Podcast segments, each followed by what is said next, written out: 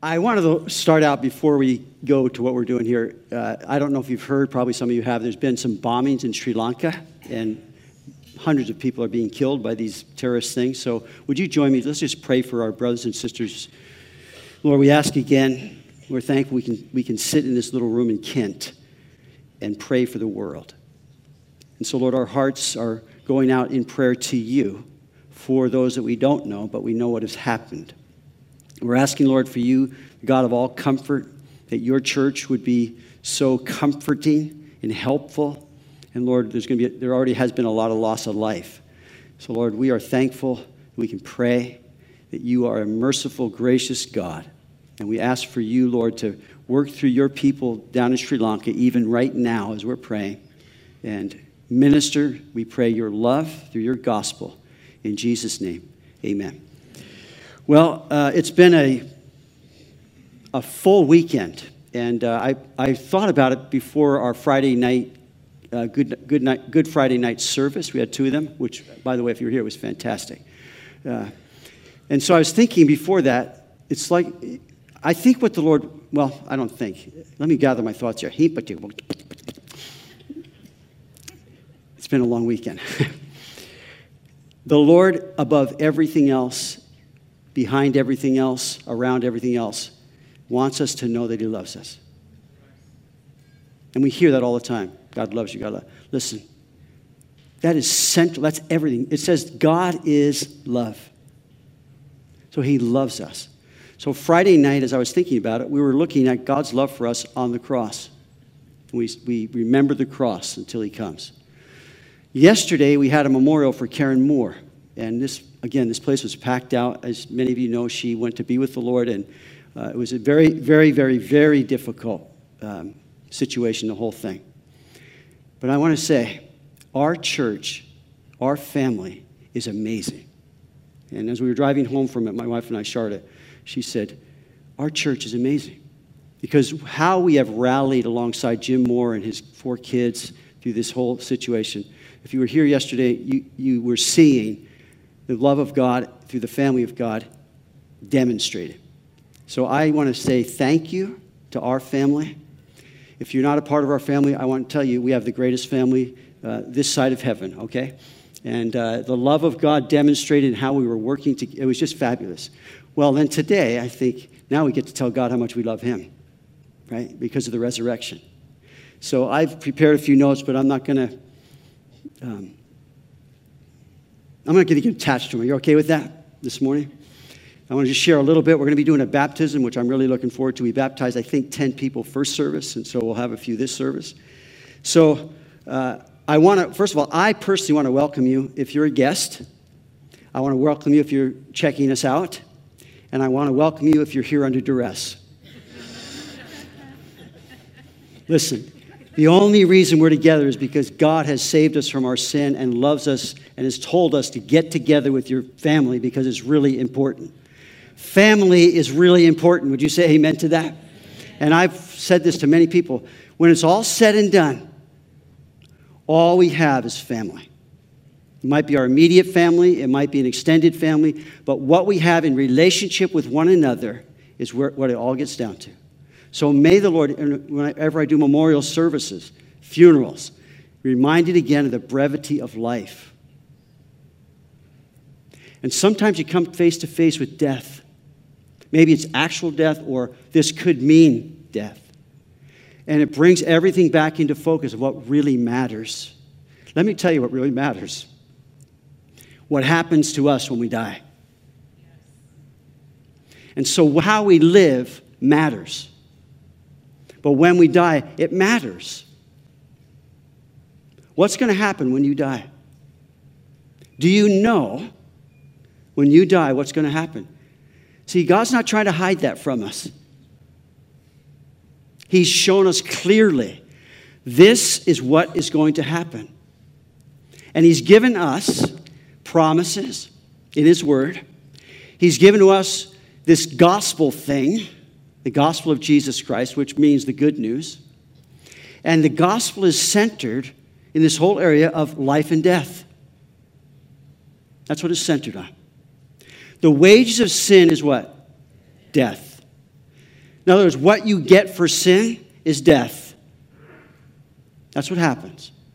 The Bible says, The soul that sins shall surely die. And you say, Well, what's death? Death is simple, simply separation. So when I'm in, in, my relationship with God, Ephesians 2 says, You who were dead in trespasses and sins. means you are separated from God. That's what death is there. Spiritual death is separation from God. God is spirit. We are body, soul, spirit. So our spirit bears witness with his spirit that we are the children of God. So when we are in sin, we are dead spiritually. So that's why Jesus said, You must be born again. He didn't say, Be a good idea if you were born again. He said, You he said, actually said, Marvel not, I say to you, you must be born again. That which is born of the flesh is flesh, that which is born of the spirit is spirit. Flesh and blood cannot enter the kingdom of God. We must be changed.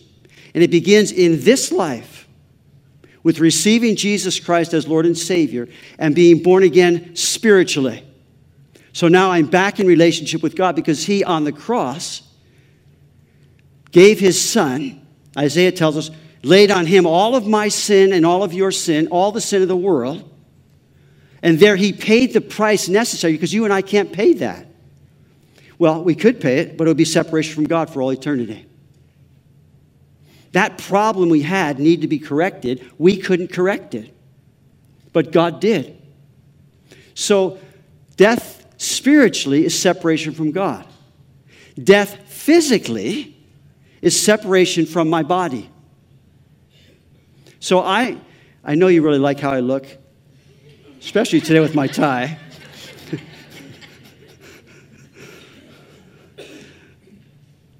this body ain't the real me. I'm soul and spirit. So when this tent is dissolved, 2 Corinthians 5, I have a building of God, not made with hands. Listen, eternal in the heavens. That's what I have. All, not because I, Jesus I'm going to prepare a place for you. He said, I'm going to prepare a place for you so that where I am, you can be also. So he said to Peter, who Peter said to him, John 13, Lord, where are you going? This is to the cross. Jesus said, Where I'm going, you cannot come, but you shall follow me afterward. And you remember what Peter said? Lord, why can't I follow you? I'll lay down my life for your sake. I'll die for you. Jesus said, Will you die for me? I'm telling you, Peter, that before the rooster crows, you're going to deny you even know me three times. And then it says in another gospel, they all said the same thing. Oh, no way, I'll never. I'll never do that. That's when Jesus said, Don't let your heart be troubled. You believe in God, believe also in me. In other words, Peter, you're going to be going through some real testings in a moment when I'm crucified, and you're, you're going to pull out your sword and cut off Malchus's ear. And, Peter, and G, when he does that, Jesus said to Peter, Put your sword into the sheath in the garden there. Shall I not drink the cup which my Father has given me? Said Peter, I'm going to go to the cross. And all your sword swinging is not going to be able to, it's not going to help that at all. You might kill a lot of people, but I've come to save people. And so that, that physical death is my body separated from my me being separated from my body. And it says in, in Corinthians to be absent from the body is to be what? Present with the Lord. Present with the Lord. So shall I ever be with the Lord. So those two factors come into what we're talking about on Easter, right? When I die physically, and at that moment, I was reading this week, this whole thing, this guy tried to figure out how, how heavy is the soul. And so I don't know how he did it because I, did, I only read it. And so somehow he had, here's somebody dying and he has it on, on a scale. And when they die, how, how much does the soul weigh? They found out later it was a bogus thing, but I thought that's interesting. I don't think it weighs anything. I don't know why I think that, but I think that. it's spirit. So when I die, I'm going to exit my body. And you know, the other interesting thing is there's some kind of correlation between what I look like now and what I look like then. So you're not going to get rid of me totally. There's this correlation. It's like a bulb. You, you plant a bulb in the ground. And what comes out is not the bulb, but a beautiful tulip. So when your body's put into the ground, somehow when you are risen up in glory, there's a relationship. You can tell, oh, that's a tulip. That's Kevin. But when that happens, it's appointed unto men, Hebrews, to die once, and then the judgment. So it's in this life that I'm determining what will happen when I leave my body. Will I be with the Lord? Well, the question is do you have a relationship with the Lord right now? That's the question. It has to be answered in this life. Because on the cross, Jesus was, gave his life willingly so that our sin could be forgiven completely. But God doesn't force that on anyone. Whoever will, let him come. It's our choice. If we confess with our mouth, believe in our hearts, we are saved. It's a choice I'm making. But it must be made in this life. So, do you have a relationship with Jesus Christ today? I'm looking out and I'd say, Yes, I know most of you do. It's evident in how you live, how you love. But you may be here and you don't have that relationship. Therefore, you're living your life looking for the answers to the questions you have that are only found in a relationship with God. For example, we've all experienced this. You can be in a room like this, sitting close, surrounded by people, and be as lonely in your heart as you can ever feel like you're lonely. That's what happens. That's the, that's the questions in this life. You see, the loneliness that you sense is when the, psalmist said, As the deer pants for the water brook, so my soul thirsts for you, O God. That loneliness is because God has created you to know Him. And if you don't know Him, it's going to be a lonely life.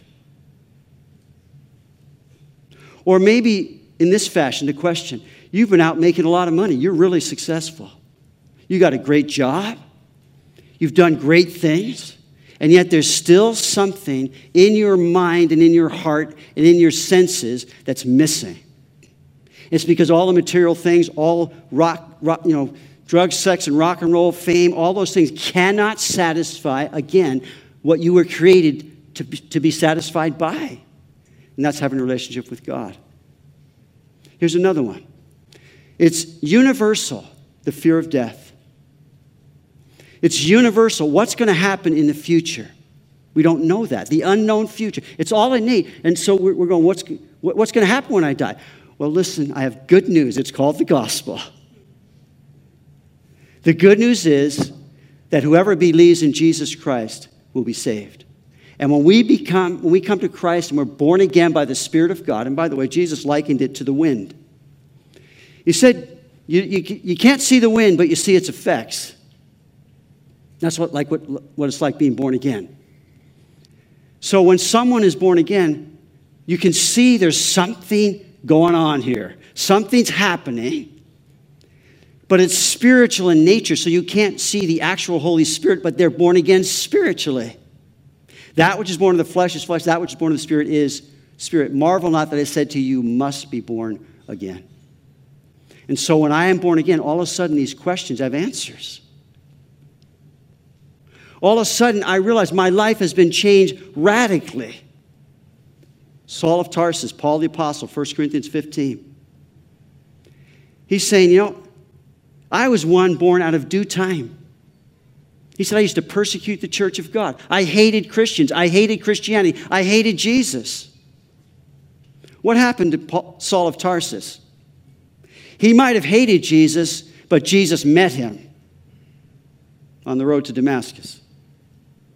I like to say he turned him upside down, right side up, and inside out, or inside out and right side up. He just met Jesus. And when you meet Jesus, it changes everything. Your life is radically changed. Saul of Tarsus became this hateful, persecutor of Christianity, Christians, and Jesus into someone who loved Jesus so much he eventually died on a cross. He died himself, martyred for his faith in Christ. Now, that's not something he decided to do. That's something Jesus did for him. And it's the same for us this morning. What happens when you die? You don't have to worry about if what you know to do now is what happens now. Where you put your faith in Jesus Christ and you say to him, I need your forgiveness. You died on the cross for my sins. I want to receive you now as you told me I needed to. I'm going to confess you now as you told me I needed to. And when you take that step in believing the gospel, you will be saved. And you'll be raised as in baptism. So we're going to do baptism.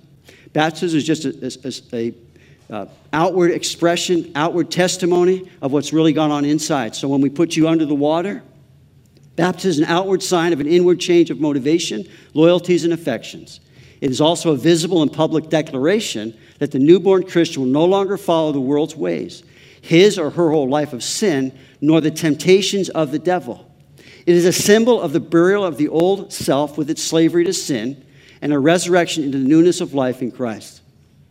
So, in other words, when we put you under the water, that's symbolic of your old life being buried, all of its sin, all of its ugliness. Now, I like to say, for some of you, might have to hold you on, under a little longer. well, let me say this Peter said, not the washing away the filth of the flesh. In other words, that water in that tank is not going to help you be saved. What it's saying is, you already said, you're saying, I realize I needed to be buried in Christ. I need to be a part of his, his death. I'm applying the blood to my life. And my old life is going to be buried. That, if anyone is in Christ, he is a what? New creation. All things have passed away. Behold, all things have become new. Wow. Cancel the debt. Cancel the past. Cancel the sin. And that's what happened when Jesus died on the cross. God was working all the way up to him hanging on a cross. Now, we would have never thought of that. This gospel thing, Paul said, that which I received, it's not what he conceived, it's what he received. Because we would never even consider that. And here is God, the eternal God who loves us so deeply. He has this plan all the way from the beginning of man's sin to send his son into the world, hang him on a cross, and there say, lay all of our iniquity, all we like sheep have gone astray. He laid on him the iniquity of us. How many? All. And that's you and me. That's you and me. Everyone in this room. Jesus died for your sin. He rose again for your justification. In other words, if he didn't rise from the dead, we have no gospel. But because he rose from the dead, we have this gospel that we are justified by faith, by grace through faith in Jesus Christ. We are made right with God because he paid the price. And he said, if you will choose to, to apply that sacrifice to your life, if you will choose to come back into relationship with me, if you will choose my son, he has paid the whole price. The wage of sin is death. And if you'll receive him, he's also taking care of the problem. And so you can have a relationship with me, which is what I made you for. It's awesome. So here we are, these physical little bodies, what do they call them? Um, carbon units, wandering around in this world. Now, if you were an alien looking, you say, wow, they're kind of strange. But let me say this to you. We are the ones who can have a personal relationship with God. The only ones on planet Earth are human beings.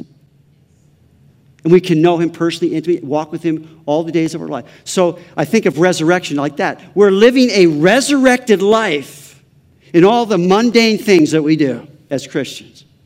So my question is to you who don't know God yet. Your life may be full of busyness, as, as Garrett was sharing. We're going to do this. And by the way, I'm looking forward to that. I'm, I'm just considering so much of this, this whole thing called rest. I don't know what it means to rest, actually. and I also don't remember what I was just going to say. So, what was I saying? Sabbath, busy. Okay, well, we'll move on. Because this thing here has moved on. if you're here today and you're, you're one of our, we're all these carbon units, but if you're walking around without God, you're an empty carbon unit.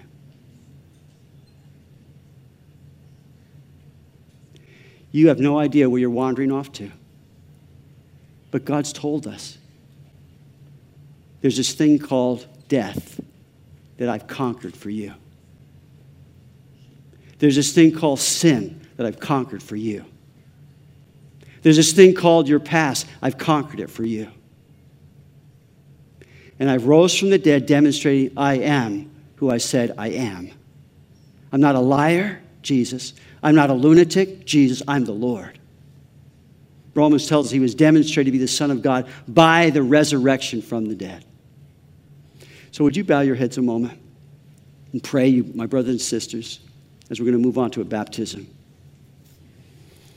If, I want to just offer the gospel to you who may not know Jesus. Three simple things I'm going to ask you to do, but really it's a matter of your heart. No prayer will save you, no standing up will save you. It's Jesus who saves you. And that's why we're praying, because we know that we have an adversary. We know there's a devil. We know there's a world. We know there's sin that will keep you from coming to Christ, humbling yourselves, confessing your need for forgiveness, confessing your need for a Savior. And if you will come, God will receive. Whoever will come to he will in no wise cast out. Three things. Just number one, raise up your hand. I'm going to ask you to stand up. I'm going to ask you to walk up to the table on the side. Raise up your hand and say, Yes, I want to today. I want to say yes to Jesus. Secondly, to stand up, Jesus said, If you confess me before men, I will confess you before my Father in heaven. If you deny me before men, I will deny you before my Father in heaven. Now, the importance of standing up is not for any reason to draw attention to you, it's to draw attention to Christ because when you stand up, God will wipe away all your fears, all your excuses, all the reasons you haven't made that decision until now. But today can be the time. And when you stand up, you're confessing Jesus, and you can know He'll back that up with His promise. And as you walk up to the table, there, just considering again, what you're doing is you're giving your life over to God who loves you, will save you, forgive you, give you His Holy Spirit, and give you a new life. That's what you're doing. It's, it might be a 20 pace walk, but it's a walk from, from, from this temporal life of death into the eternal life in knowing God. If that's you as we're praying, would you just raise your hand up? That's me today. I want to say yes to Jesus on Easter Sunday, Resurrection Sunday 2019. Today is the day of my salvation. And we'll wait just another moment.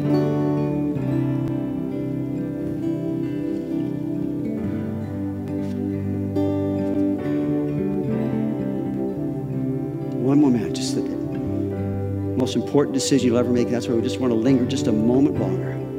I want to say yes to Jesus today. Good. Thank you for praying. So I want to give, give just, we're going to have the baptism. So if you've signed up already, you can just begin now to make your way around the back here over to this door here. If you signed up already, but let me also say this Jesus takes walk ups. Okay? So if you're here and you haven't signed up, that's okay. We want you to just come, go over here and we'll get, we have everything you'll need to be baptized. Now, here that I want to put up here, and we'll put them up while the baptism is going on, but here are two questions that we ask as we're baptized, before we baptize. Have you believed in, received, and confessed the Lord Jesus Christ as your Lord and Savior? Which you'll say yes to if you have. If not, then we're going to ask you to wait to be baptized. Second question is this Do you desire to be baptized today as a public testimony of your personal commitment to follow and obey, Him to the best of your ability from this day forward and forevermore? And you say yes to that, then we'll, we'll be sharing this. Then, on the basis of your confession of faith, in obedience to his command, I now baptize you in the name of the Father and the Son and the Holy Spirit. So that's what's going to be taking place in the, in the uh, baptism. Before that, the people will be coming out, and I'm going to just I'm going to be there with the mic. I'm going to ask them to give us their, their name, just tell you their name, and to tell you why they want to be baptized. And they're going to make their way into the into the thing. And while they are, I'm going to ask that we be praying for them by name. You'll hear their name, and just take that name and just pray, pray, pray for them. What a great thing to have a bunch of people praying. This is how Then we'll baptize them. And I'm going to ask you when they're when they come up out of the water that we're going to give them a little yeah. Okay, we're going to say with our hands, yeah, okay? You, you up for that? Okay. Let me see if I got everything here. Yeah. Okay. Let, the baptismals begin. Hi, I'm Kevin Day, Senior Pastor of Calvary Chapel South. I really hope you enjoyed the message and that God spoke to your heart through it. If you'd like to know more about our church and find other messages to watch, head over to ccskent.org. And I would love to meet you at one of our Sunday services. God bless you.